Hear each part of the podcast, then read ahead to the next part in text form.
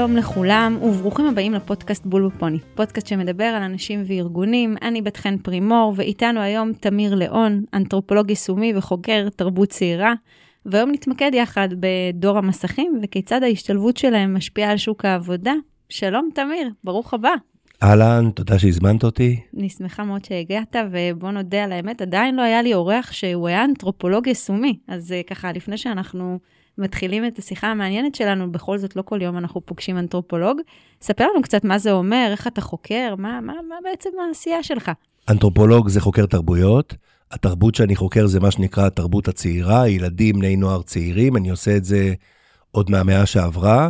אנתרופולוגיה זה הוליסטי, אז בעצם כל דבר מעניין אותי, אני מתעסק במחקרי מוח, בפיזיקה אם היא קשורה, בטכנולוגיה, בסוציולוגיה, פסיכולוגיה אה, וכולי. המחקר הוא מחקר שטח, זאת אומרת, אתה קורא אקדמיה, או אתה קורא דברים, אבל אתה גם כל הזמן מנסה לראות את הילידים בסביבתם הטבעית, זאת אומרת, לראות אותם במקומות העבודה, לראות אותם בבית ספר, לראות אותם בצבא או בכל מקום אחר, לראות אותם כתרמילאים, וזה יישומי, זה בעצם האנתרופולוג שיש לו לקוחות. הוא לא רק כותב באקדמיה, עושה דברים כאלה, אלא יש לו לקוחות, אני עובד עם כל משרדי הממשלה שאפשר לחשוב עליהם, ביטחון, חינוך, רווחה, בריאות, משפטים, ואנחנו עושים אה, מחקרים בתוך חברות פרטיות. מדהים, איזה יופי. וכשאנחנו מדברים על אה, דור המסמכים, אנחנו מדברים על, מה, מי הם בעצם? דור המסכים זה בעצם כינוי לא פורמלי לאוכלוסיות שהוגדרו על ידי טכנולוגיה, לפחות בסוציולוגיה. זה שניים, שלושה דורות, הקטנים ביותר, אלה שרצים אצלך בבית, כולם בדור האלפא, עם, זאת עד גיל 12. מעליו, הדור שכנראה נדבר עליו הכי הרבה, דור ה-Z, שזה חבר'ה משנת 95, שנה שהאינטרנט, גם בארץ אגב, נכנס לתוך הבתים. וקצת דור ה-Y שמעליו, לפחות הצעירים בהם, אה, שהם מתמשכים מ-27 עד 42 כרגע. אותו דור, איפה סל המוטיבציות, התשוקות שלהם? לא בעבודה. זה דור שראה את ההורים שלו עובדים קשה, ומה יוצא מזה? והדור הזה בעצם, הדבר המרכזי שהתעדוף שלהם הוא לא עבודה. התעדוף שלהם הוא דברים אחרים, אבל בואו נקרא לזה פנאי. זה משפיע על הרבה מאוד דברים, על השימור שלהם בעבודה, אוקיי, okay, ראיתי למשל עכשיו שמדברים על זה שיש אולי קצת מיתון, אז הכוח יחזור למעסיקים. זה, זה חוסר הבנה, זאת לנסות לראות את המציאות על סמך המציאות הקודמת. הכוח לא יחזור למעסיקים אף פעם, כי כמו שראינו, הדור הזה עוזב את העבודה אם לא טוב לו, או מכל נסיבות אחרות, גם אם אין לו עבודה אחרת ואין לו לאיפה ללכת. אז העבודה היא לא בעדיפות ראשונה, וזה מאוד חשוב. כמובן, דור דיגיטלי, צורת התקשורת שלהם היא אחרת, וצריך לדעת איך לעבוד איתם ומתי להתעקש על תקשורת לא כזאתי, צריך להבין את זה. מדהים. אז אני קודם כל רוצה רגע לעשות סדר קטן, בשביל שנוכל לעמוד על החשיבות הגוברת uh, של הדור הזה על ציר הזמן. אם אנחנו ככה מעבירים את הקו, כמו שאמרת, על דור ה-Z ספציפית, אנחנו בעצם כבר מדברים על אנשים שהם לא ילדים. הגדולים שבהם 27, הרי זה לא מדויק, נכון. כן? זה פלוס מינוס 27, בוא נגיד עד 30, זה לא כזה משנה. Mm-hmm. היום בארצות הברית דור ה-Z ודור ה-Y הם יותר מ-50% מכוח העבודה. וזה אומר ששוק העבודה משתנה לפי הערכים שלהם ולפי התרבות שלהם. נכון מאוד, ושסיפרת לנו על העולם הערכים שלהם ועל החשיבות שלהם, למשל, כמו שאני ראיתי לשייכות, ככוח שמניע בכלל את החיים שלהם, מה מאפיין אותם? מה החוזקות שלהם? יש לי ידידה שהתגרשה, ויש לה, לא יודע איך לקרוא לזה, פרק ב', והם, אה, ואני שאלתי, את, את רוצה להתחתן איתו? אז אמרה, לא, אני רוצה שאנחנו נבחר אחד את השני כל יום מחדש. לא בגלל שניסו כל דבר, כל יום מחדש, זה אותו דבר. הוא בוחר אותך כעובד כל יום מחדש. זה מערכת היחסים, ועכשיו צריכים לדעת מה מושך אותם, מה מחבר אותם. דיברת על השייכות. אנחנו מודדים, וזה חשוב מאוד להכניס פה שפה חדשה, אנחנו מודדים לכידות בתוך ארגונים. מי שהיום מתחיל לדבר איתי על אה, מחוברות, על engagement, אני יודע שהוא לא בעניינים והוא בעולם של פעם. המילה engagement אף פעם לא הייתה גם נכונה, הדס אלמוג, אני חושב שראיינת אותה, היא אומרת את זה כבר הרבה שנים, אדם לא נאמן לארגון. אדם נאמן לאתגר, לעשייה וכולי, אבל בעיקר לקבוצה החברתית שלו, וזה השייכות. הדוגמה הקיצונית ביותר היא שדה קרב. כל המחירים על שדה קרב, אנשים גם בישראל לא נלחמו עבור המדינה, לא עבור, לא, ואפילו לא עבור המפקד. נלחמו עבור מי שלידם. במחקר שנעשה על, על חבר'ה, מה שנקרא עובדי בומרנג, שחוזרים לעבודה, שאלו אותם למה חזרתם לעבודה, 30 אחוז אמרו את האמירה, חזרתי כי עבודה הייתה כמו בית. עכשיו, מה היה כמו בית? זה נראה כמו סלון? לא, הקבוצה החברתית, אוקיי, היא כזאת שמשכה, אתה רצית להיות שייך, ומי שידע ליצור את הקבוצה הזאת, וזאת אומנות לעשות אותה, ירוויח את העובדים הכי טובים שיש. אז קודם כל, באמת יש לנו פה תגלית, תמיד דיברנו והתעסקנו ב engagement, ואתה מעדכן לנו פה איזשהו מושג שמתעסק על לכידות והשתייכות לקבוצה, וחלק, אה, אני אגיד אפילו מ prestige מסוים. engagement, אגב, זה, זה דבר שהיה נכון. אתה מסתכל על עובד אגד של פעם. זאת אומרת, גם אם כולם יעזבו, יישאר. אה, יש אותם היום, אבל הם הרבה פחות. אבל זה פחות משמעותי. אתה יודע, אה, תמיר, כשהתכוננתי לפרק הזה, קצת ניסיתי לחפש אה, ספרות על דור ה-Z, ונושא אחד שעלה שוב ושוב בהקשר של דור ה-Z והמאפיינים שלו זה סטרס וחרדה. שהדור הזה מתאפיין יותר ברמות גבוהות יותר של לחץ, של חרדה. אני רואה את זה, אגב, גם עם האנשים שאני עובדת איתם יותר צעירים. גם היום יש עלייה יותר להליכה, לפסיכולוג, לקב"נים. אני הבנתי שהצבא, לפי מה שאני ראיתי, התלונה המרכזית, שאין מספיק קב"נים, התור לקב"נים ארוכים, נכון. ומה מעניין אגב שמה? מהמם. שאתה שואל את הקב"נים, למה הם באים? אני עתיק מאוד, אז אני קב"ן יודע שאתה בא לקב"ן לצאת מהצבא. לא, לא, הם באים הם לשתף. רוצים לדבר עם מישהו. נכון, הם פשוט רוצים לדבר עם מישהו, שזה מאוד מעניין. זה אומר שאין להם עם מי לדבר. נכון. וזה מכניס אותי לטיפ אה, מסוים שאני רוצה לתת. זה דור שמאוד מחפש מנטור. מהמם. אני רוצה אבל להדגיש מה זה אומר מנטור. לא רק מקצועי, תקיף אותו. אל תדבר איתו רק על עבודה או אותה, כן? דבר איתו על דברים אחרים, הם מחפשים, הם יישארו בשביל זה. ממש מדהים. אגב, אני יכולה לשתף שאני התגייסתי לצבא מתוך רצון להשתייכות לקבוצה של הפסיכולוגים הארגוניים בצה"ל, כי ידעתי שזו קבוצה שגם אפשר ללמוד איתה, לקבל ממנה משהו אחר. כנ"ל גם לגבי הדרכה. זאת אומרת, המנטור שלי היה לאורך השנים, היום אני גם עושה בעצמי הדרכה, זה נותן באמת כלים להתמודדות. אני רוצה להגיד אבל משהו על המילה הזאת, כי את אה, אה, התייחסת פה למנטור כהיבט מאוד מקצועי משזה. אני רוצה להגיד, מעבר. אתה, אתה מהמם. מנהל, צוות, יש לך מישהו בצוות, או אתה מפקד ויש לך חייל, או לא משנה. דבר איתו על הכל. דרך אגב, הלכידות היא לא סתם אמירה, אדם שמרגיש שייך, הפרודקטיביות שלו עולה בהרבה, הוא יוצר חשק לאחרים לעבוד, זאת אומרת, זה- הוא, הוא נשאר יותר, זה נטו קר משתלם לעבודה. אז אם נחזור רגע שנייה ללחץ והחרדה שדיברנו עליה, אנחנו מבינים שהעדיפות שלהם, אגב, בסולם העדיפויות שלהם במקום עבודה, שיהיה מקום שיהיה בו הרבה יותר גמישות אה, בהיבט הנפשי. זאת אומרת, גם אם גייסת אותם ובחרת אותם והצלחת ללכוד אותם, אם התמיכה הנפשית והרגשית לא תהיה שם, הם יעזבו, כמו שאמרת, בלי להתחבט, מחר בבוקר ויאכלו את המנת פלאפל ויגורו אצל ההורים. קשה להם להתמודד עם מצבי אה, לחץ, מהמם. הם עוזבים, שזה סיבה גם מהצורה שבה הם גדלו, אוקיי, וכמה שמו את המקומות האלה, וגם שהסטרס באופן עקרוני עלה בגלל שאתה זמין בכל מקום, בגלל המהפכה הדיגיטלית. ירידה של קבוצת השייכות גם גורמת, אה, אין לך גב. בציבור הערבי למשל, פעם כמעט לא היה מקרה אובדנות. היום הם בשיעורים של היהודים כי החמולות התפרקו. זאת אומרת, הגב שיש לך גורם להם לזה, אבל עוד דבר, הסיפור של הפומו, של הפחד מהחמצה, fear of missing out. הקטע שאני כל הזמן, כל בחירה שלי, אני מוותר על שאר הבחירות, קשה, ואני כל הזמן נמצא במצב הזה. מצב הוא מצב מלחיץ. והדרך להתמודד עם זה, לנסות לדבר גם עם עצמנו על למה אנחנו חיים, מה אנחנו מחפשים מהחיים האלה וכולי, כי אז זה שם כאסטרטגית את הדרך שלך, שהבחירות שלך עכשיו יהיו מכוונות, תתחיל כל פעם מחדש, אבל זה נכון. בגלל זה אני רוצה לתת טיפ, אל תיתן להם הרבה אפשרויות. ודרך אגב, אני אתן דוגמה, במקום שעושה קמפיינים לערב צעירים, זה נקרא Do Something, ארגון מאוד גדול בארצות הברית, אז ביקשו מהם, אה, רצו להעלות את האלומיניום, את המחזור פחיות. אז הם עשו קמפיינים, מחזור פחיות, והתוצאות היו סבירות. ואז אמרו להם, לא, כל אחד ממחזר חמש פחיות ביום, חמש, בדיוק, אוקיי? עכשיו, לכאורה זה גרוע, אבל לפני זה אולי הוא מחזר 20 פחיות. ברר זה היה חמש, פיצוץ של. הצלחה, כולם מעלים תמונות שלהם, החמש פחיות וה, והכל וזה. אל, לנו נראה שאנחנו רוצים חופש? לא. תהיה מדויק, חמש פחיות. תזכרו את האמירה הזאת, ואז זה פתאום מצליח. מדהים. אז קודם כל אני לוקחת את הנושא של שיחה על החיים אה, עם הילדים, עוד היום אני אאמץ אותם. ואם אנחנו חוזרים רגע לדור המסכים ולשוק העבודה, אז בואו רגע נדבר עליהם ביום-יום. איפה העוצמות שלהם שאנחנו רואים אותם כמעסיקים, ואיפה החולשות שלהם, מעבר לעובדה שהם פחות uh, מחוברים ושורפים את המועדון בצורה מאוד מהירה. אני עסקתי הרבה במה שנקרא צוותים בין-דוריים. מהמם. אה, היום אתה במקום עבודה יש לך ארבעה דורות שעובדים, וזה הולך עוד להתרחב. ואז במקומות עבודה, אתה, אני, אני עובד עם אדריכלים, בעיקר ציבוריים, אנחנו בונים בניינים לאנשים, א', עם הפרעות קשב, אבל שיעבדו לך בני 16 ובני 80 מהמם. באותו מקום. מדהים, איזה אוקיי? יופי. באותו מקום, וכבר אה, הרבה מד... מה הצרכים של כל אחד מהם. הטיפ המרכזי שאני יכול לתת הוא לנסות להבין, כאדם יותר מבוגר, שאתה לא מבין אותם, גם אם נדמה לך שאתה מבין, כי יש לך ילדים בגיל, אתה מכיר מישהו משפחה, אתה מכיר אותו כמשפחה, זה לא אותו דבר. התוכנה שלו היא אחרת, ותנסה להבין, נסה ללמוד. קודם כל, אנחנו רואים דור שיש לו מעברים הרבה יותר מהירים, זאת אומרת, הקצב שהוא חי הוא הרבה יותר משמעותי. וגם בלחץ, אז כמו שאמרת מקודם, הם מתכננים הכל. זאת אומרת, הם עושים דברים כי יש לזה סיבות, mm-hmm. כי הם בלחץ, כי גם שוק העבודה שלהם הרבה יותר קשה אגב, ובגלל זה גם בעבודה, ואני פה נותן עוד טיפ, אתה כל הזמן צריך להראות להם שני דברים. א', המשמעות של מה שאתה עושה, וב', איך מה שהם עושים עכשיו יכול לעזור להם בעתיד.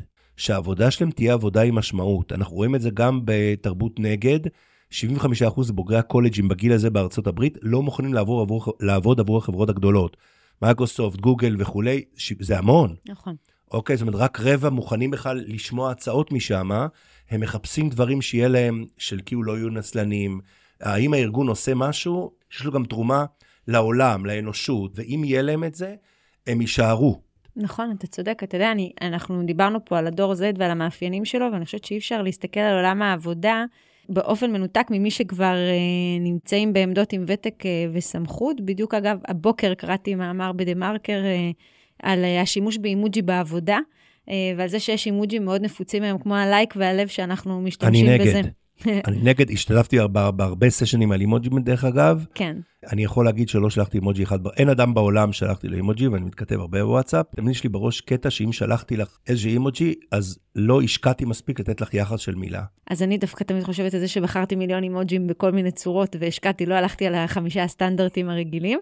אבל מה שהיה מעניין לקרוא בכתבה זה שהלייק והלב למשל, הצעירים יותר תופסים את זה כמשהו מאוד של פסיב אגרסיב, שאנחנו, לנו זה נראה מאוד מאוד טבעי, אבל עכשיו, מבלי להיכנס רגע למי, למה ואיך, זו אנקדוטה מאוד מעניינת כדי להבין את הרזולוציה של הפער הבין-דורי הזה, ועד איזה רמה הוא יכול לבוא לידי ביטוי. איפה הקושי של אה, מעסיקים ומנהלים עם דור ה-Z? הרבה מהקושי שלהם הוא שהם מרגישים מבחינת מוטיבציה שהם לא איתם. Mm-hmm. סביר מאוד שהבן אדם שעובד איתך עכשיו, מחפש עבודה תוך כדי זה שהוא בעבודה. מה שמעניין שאגב זה פייפע גם לדורות המבוגרים. היום גם אנשים היותר מבוגרים לא אומרים אני בא עכשיו אליך לכל החיים, אומרים אני בא לשלוש שנים. גם בזמן שהם מחפשים עבודה, הם מול שלושה, שלוש-ארבע חברות שונות וסוגרים חוזים במקביל עד שהם בסוף בגלל זה מתקבעים. מאוד מאוד חשוב אם קיבלת אותו לעבודה, אתה צריך להבין שבחודשים הראשונים של העבודה, אתה כל יום מנסה לרכוש אותו מחדש. תקופת מבחן. כי הוא בעצם פתוח לכל שאר ההצעות שהי, הרציניות שהיו לו. מטורף לגמרי. הוא שלושה חודשים ראשונים בעבודה שלך, הוא בעצם עוד לא אצלך. חשוב מאוד לחשוב על זה ככה. וואי, זה state of mind פסיכי. זאת אומרת, לא מספיק הזמן שלוקח לך לגייס אותו ולרתום אותו שיהיה, אתה גם אומר, גם בחודשים הראשונים אני צריך לתחזק קשר מאוד רציני. מעבר של... לזה, 30 אחוז מהם, לפי מחקר שעשו עכשיו תפן, 30 אחוז מאלה שעזבו, עזבו בגלל הפורמות. האם יש קומות אחרים שהם אולי יותר טובים? זאת אומרת, אני מפסיד משהו שיכול להיות שהוא ממש נהנה מהעבודה. הם מאוד רגישים לשוויון. אתה צריך להבין שאתה צריך לתת אותו יחס לכולם על פי מה שהם עושים. ואם יש חוסר שוויון באיזשהו מקום, אני אתן את זה ב... ב אתה ב... מתכוון לשוויון בהיבט ההוגנות? כן. אוקיי. Okay. אני אתן דוגמה, קמפיין בארצות הברית, שרוצים שצעירים יתרמו ג'ינסים שהם לא הולכים איתם להומלסים, לאנשים שאין להם. שמדברים איתם על האמפתיה, על לעזור, לעומס וכולי וכולי, אה, זה לא משיג את התוצאות. שמדברים איתם על זה שלך יש שלושה ג'ינסים בארון ולא יש רק אחד, כולם תורמים, כי זה לא פייר. וואלה. זאת אומרת, מה אני באתי לפה? האמפתיה ירדה, אגב, ב- לפי מחקרים ב-51% ב-30 שנה האחרונות, פחות יש לו את החמלה וכולי, או כל מה שקשור לאמפתיה, אבל ערך שוויון מאוד מאוד נכנס. הדבר השני, כטיפ למנהלים, החוזקות שלהם, אותנטיות. Mm-hmm. מי שמחרטט אותם, הם עוזבים. או שתגיד את האמת, או שאל תדבר, אפשר לא לדבר. לפעמים אפילו בטעות. היו מקרים שממש מישהו אמר, הוא לא הבין נכון, נתן הוראות לא טובות, נקלט, הם עוזבים, הם לא מוכנים לסבול, הסיבה היא, אני יכול לתת דוגמה על זה, ב, אנחנו עוקבים אחרי יוטיוברים, טיקטורים, לא משנה, שאנשים שלא מכירים, מאיפה הוא, הוא לא עושה כלום, יושב בחדר, מלהג, זה, איך יש לו את, את כל העוקבים האלה וכולי? הסיבה היא, הוא נתפס כאמיתי. האותנטיות ביחס, חרטטת, איבדת אותם. קוראים לזה בעולם בולשיט דיטקטור, יש לזה שם. או, יפה. כן. חרטטת, בום, קצר. מטורף.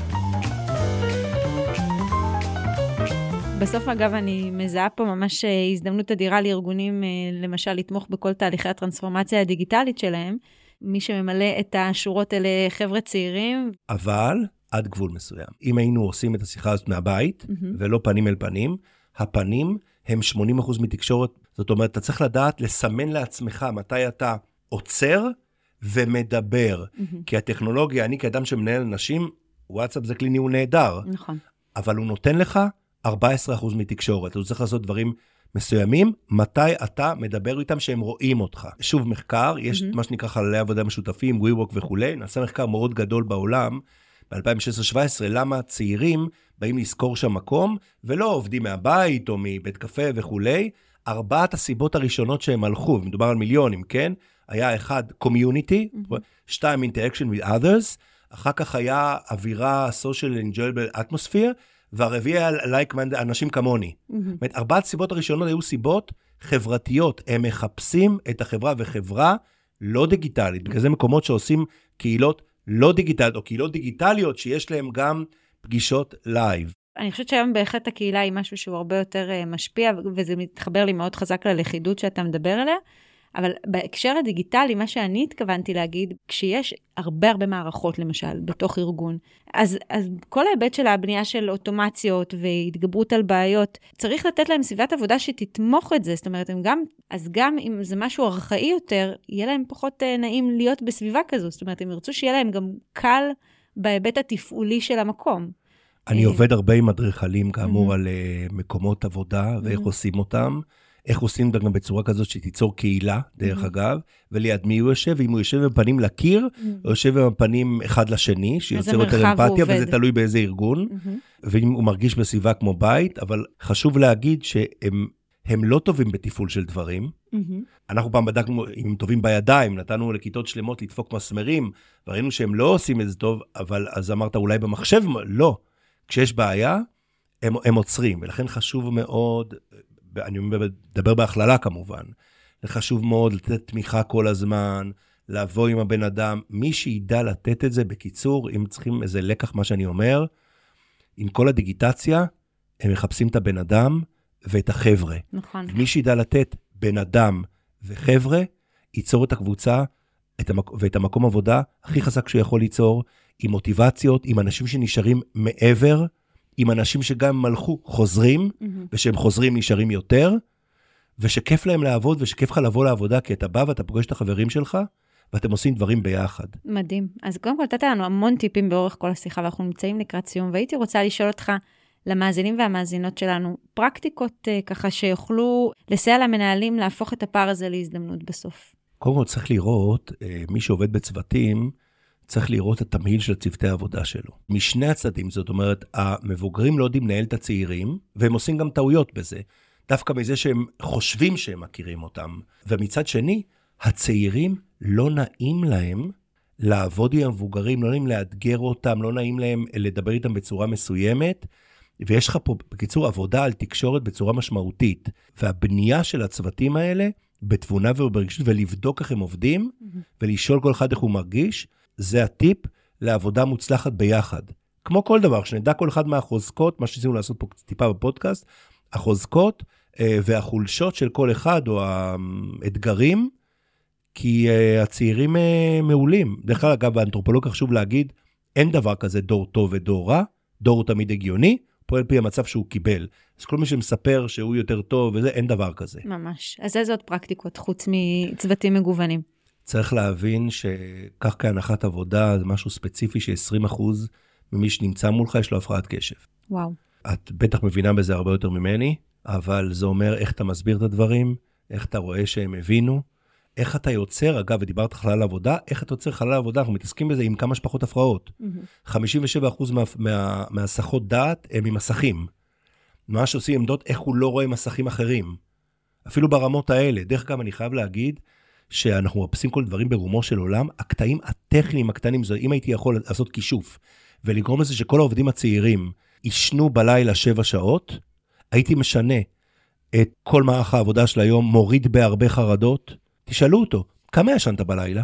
והתחלנו להכניס למקומות עבודה שנת צהריים, היום כבר עושים ממש אה, עמדות, בבניינים גבוהים, תואר וכולי, יש מה שדברים דיברנו, שיש עמדות, כמו שאתה בא ואתה מרביץ את ה-45 דקות שלך, וואו, חלום. וכי הוא, הוא גם, לא- וזה פאוורנט. נותן לך, זה פאורנט שנותנת לך בין, אה, אתה כאילו מתייצב על שלוש, כאילו זה תשע בבוקר. מדהים. ואז בעצם אתה מספיק הרבה יותר, אתה יכול לעבוד פחות ולהספיק יותר.